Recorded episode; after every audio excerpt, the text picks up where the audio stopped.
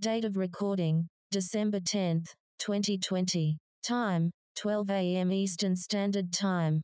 Hey, everybody, welcome to today's episode of Let's Talk Media with Vedanta Kari.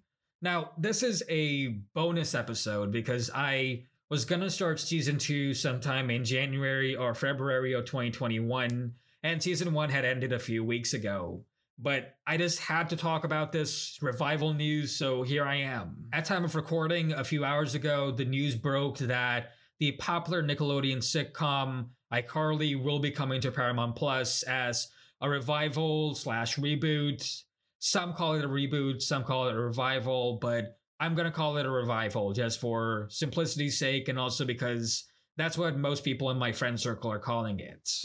And so, yeah, this is pretty big news. I don't think anybody expected to have iCarly, you know, just come back at the end of 2020. It's been a difficult year, and I don't think anybody had iCarly revival on their 2020 bingo.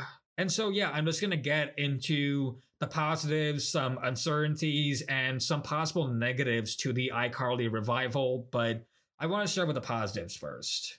So, one of the people behind the show, Jay Kogen, has tweeted that this is iCarly for adults. It is pleasing to hear that this iCarly revival is not going to try to pander to today's kids and today's kids' internet culture because the original show was geared at tweens. And so I naturally thought that the revival would also be geared at tweens. But no, this is very encouraging, especially as I'm sure some of you know what happened with the Lizzie McGuire revival, where the original show creator wanted to take it in a more adult direction. Disney wanted to keep it family friendly, and so the creator stepped away from the project.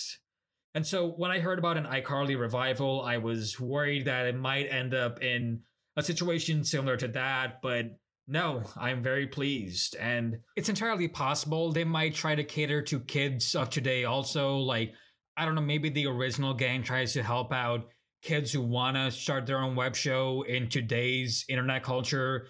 It might go that way, but who knows? At least it's not trying to pander to just kids. And the second reason is that this has a lot of potential because there are some talented people behind this revival, such as Jay Kogen, who's worked on School of Rock, The Simpsons, Frasier, and Malcolm in the Middle, and also on a Dan Schneider show called Henry Danger. And the second person I want to mention is I- am sorry if I butcher her name, Ali Schouten. Uh, probably mispronounced that, but she has worked on Diary of a Future President, which I believe is a Disney Plus show, and I've heard positive things about that show. So definitely, definitely two very incredible people behind the show.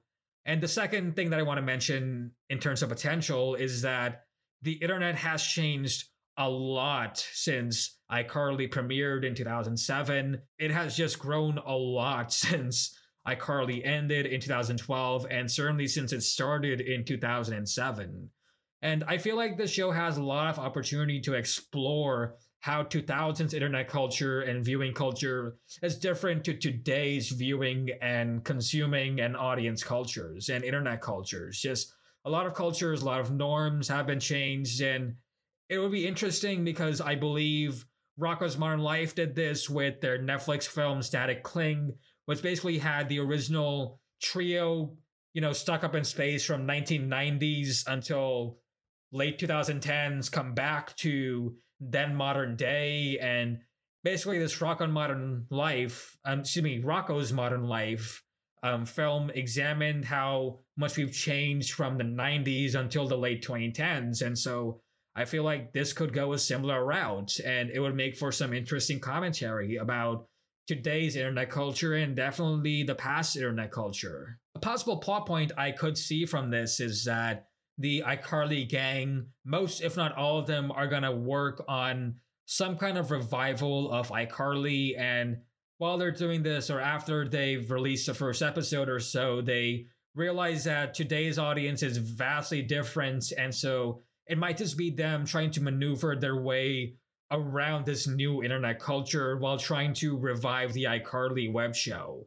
I've also heard a much darker and serious plot point for this revival that the iCarly gang, some if not all of them, are in their late 20s, maybe even early 30s, and they're still clinging on to the iCarly fame. And the show ended at this point, what, eight years ago, 10 years ago, however long of a time skip they do. It's definitely been a long time.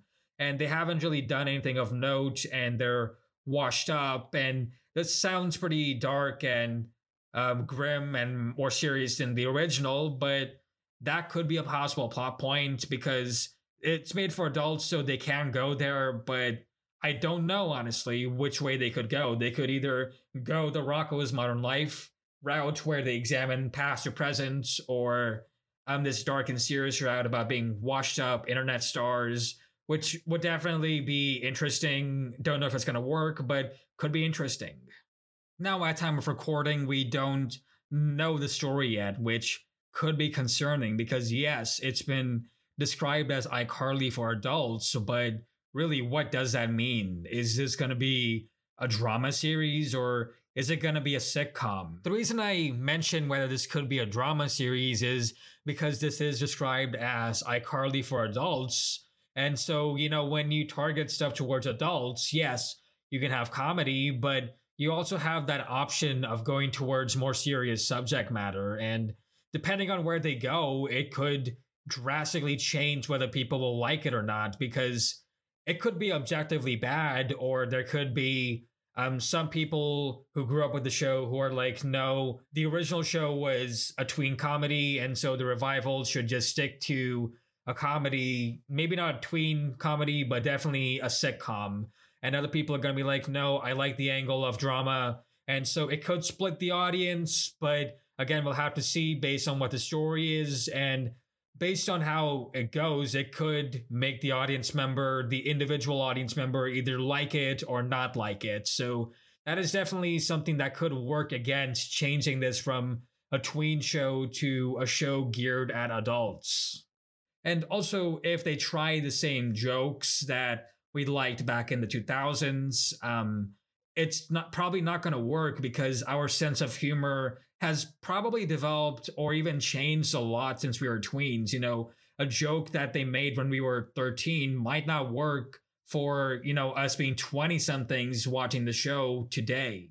Now, second point that could derail the story or the revival or make it feel at the very least just incomplete is that as of now there has been no confirmation of Sam and Gibby returning and this could be due to them still negotiating contracts because I believe that the articles that I read said that Nathan Kress, Jerry Trainor, and Miranda Cosgrove are confirmed to come back.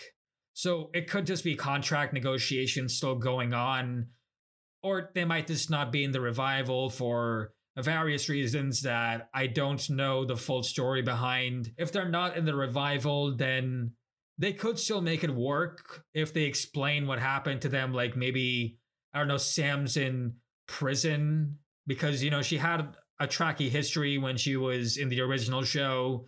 It would be depressing, but they might explain that away.